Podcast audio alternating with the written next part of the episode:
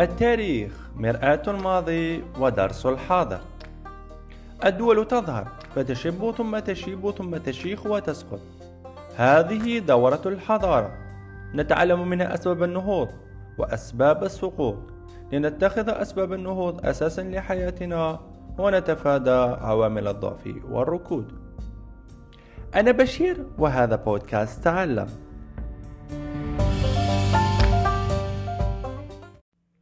حلقة اليوم. الثورات السياسية في بريطانيا وأمريكا وفرنسا.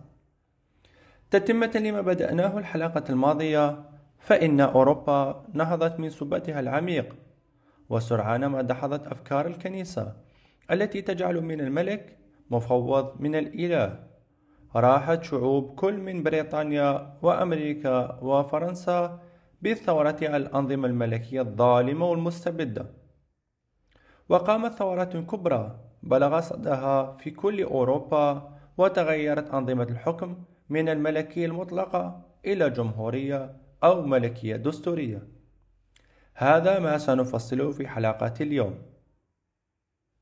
سنذكر أسباب التي أسس أساسها قامت الثورات الثلاثة من حيث التشابه والاختلاف.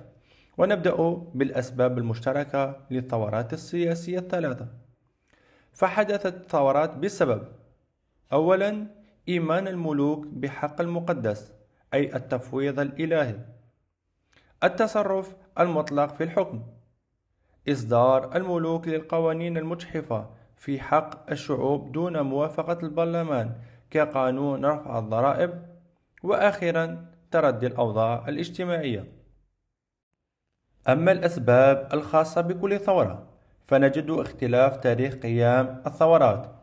إذ تبدأ الثورة في بريطانيا عام 1688 تليها الثورة الأمريكية عام 1773 وأخيرها الثورة الفرنسية عام 1789 الثورات البريطانية قامت لاستبداد أسرة آل ستيوارت بالحكم الجائر على الشعب البريطاني وسعي هذا الأخير لتقييد سلطة الملك مع التفويض الكلي للحكم للبرلمان. بالنسبة للثورة الأمريكية فقد قامت الثورة ضد فرض التاج البريطاني المستعمر للشعب الأمريكي شراء منتجاته الآسيوية. وكذلك فرض بريطانيا ضرائب باهظة على الشعب الأمريكي. أما في فرنسا فقد تحالفت طبقة النبلاء ورجال الدين أي الإكليروس مع الملك لقهر الشعب الفرنسي ورفع من الضرائب. تردي الأوضاع الاجتماعية هناك وكذلك فقدان الشعب للثقة في الحكم وحاشيته. أما مجريات الأحداث في ثورات ثلاثة فيمكن تلخيصها إلى لدينا الثورة البريطانية الصراع بين الملك من أسرة آل ستيوارت والبرلمان والمتمثل في أوليفر كرامويل عام 1689 لتتوج بريطانيا بالنظام البرلماني الملكي. أما الأحداث الثورة في أمريكا فهناك واقعة بوسطن في سنة 1773 وبداية الاشتباكات المسلحة بين السكان المستعمرات وبريطانيا. انعقاد مؤتمر فيلادلفيا الأول سنة 1774 الذي وحد 13 ولاية. ثم مؤتمر فيلادلفيا الثاني سنة 1775 وعلى إثره تم إعلان استقلال أمريكا في الرابع من جويلية من سنة 1776 رفعت شعار أمريكا للأمريكيين. مبدأ مونرو 1823 بالنسبة للثورة الفرنسية فبدأت من اقتحام سجن الباستيل في, أربعة في الرابع عشر من جويليا من سنة 1789 لدينا إعلان حقوق الإنسان والمواطن في 26 من أوت سنة 1789 أيضا إعدام الملك بالمقصلة الملك لويس السادس عشر. في 21 جانفي من سنة 1793 وفي الرابع عشر من جويلية 1795 ستظهر النسخة الأولية من نشيد الوطني الفرنسي. لهذه الثورات آثار مهمة شاملة مختلف جوانب الدول الثلاثة ولا زالت باقية لوقتنا الحالي وهي في المجال السياسي قيام الولايات المتحدة في أمريكا. قيام نظام ملكي دستوري في بريطانيا. قيام النظام الجمهوري في فرنسا. قيام الحياة الدستورية المرتكزة على مبدأ الشعب مصدر السلطة في الدول الثلاثة.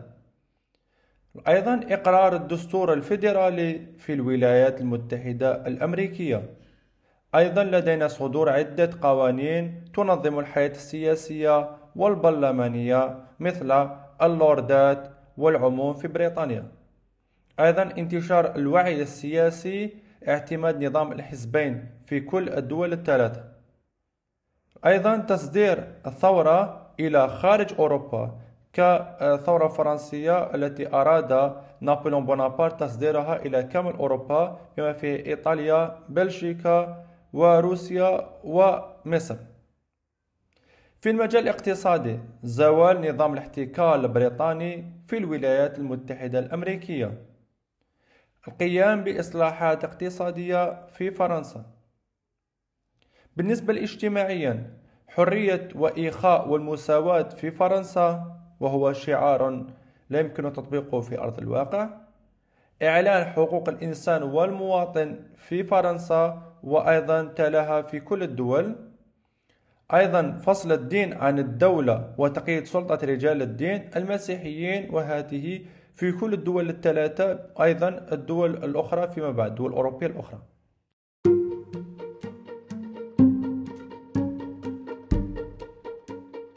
ختاما لما سبق أستنتج أن وعي الشعوب وتخلصهم من ظلمات رجال الدين المسيحيين.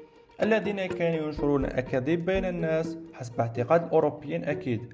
ساعد على القيام بالثورات التي ستخلصهم من القيود وستسهم في رقيهم الاقتصادي والاجتماعي وحتى السياسي من خلال البرلمان الذي سيصبح منبرا لترقية مجتمعات كل من بريطانيا أمريكا وفرنسا.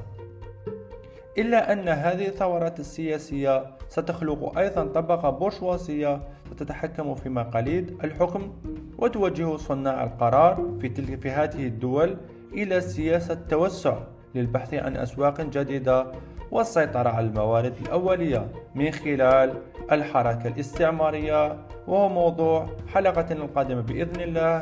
والسلام عليكم ورحمة الله تعالى وبركاته.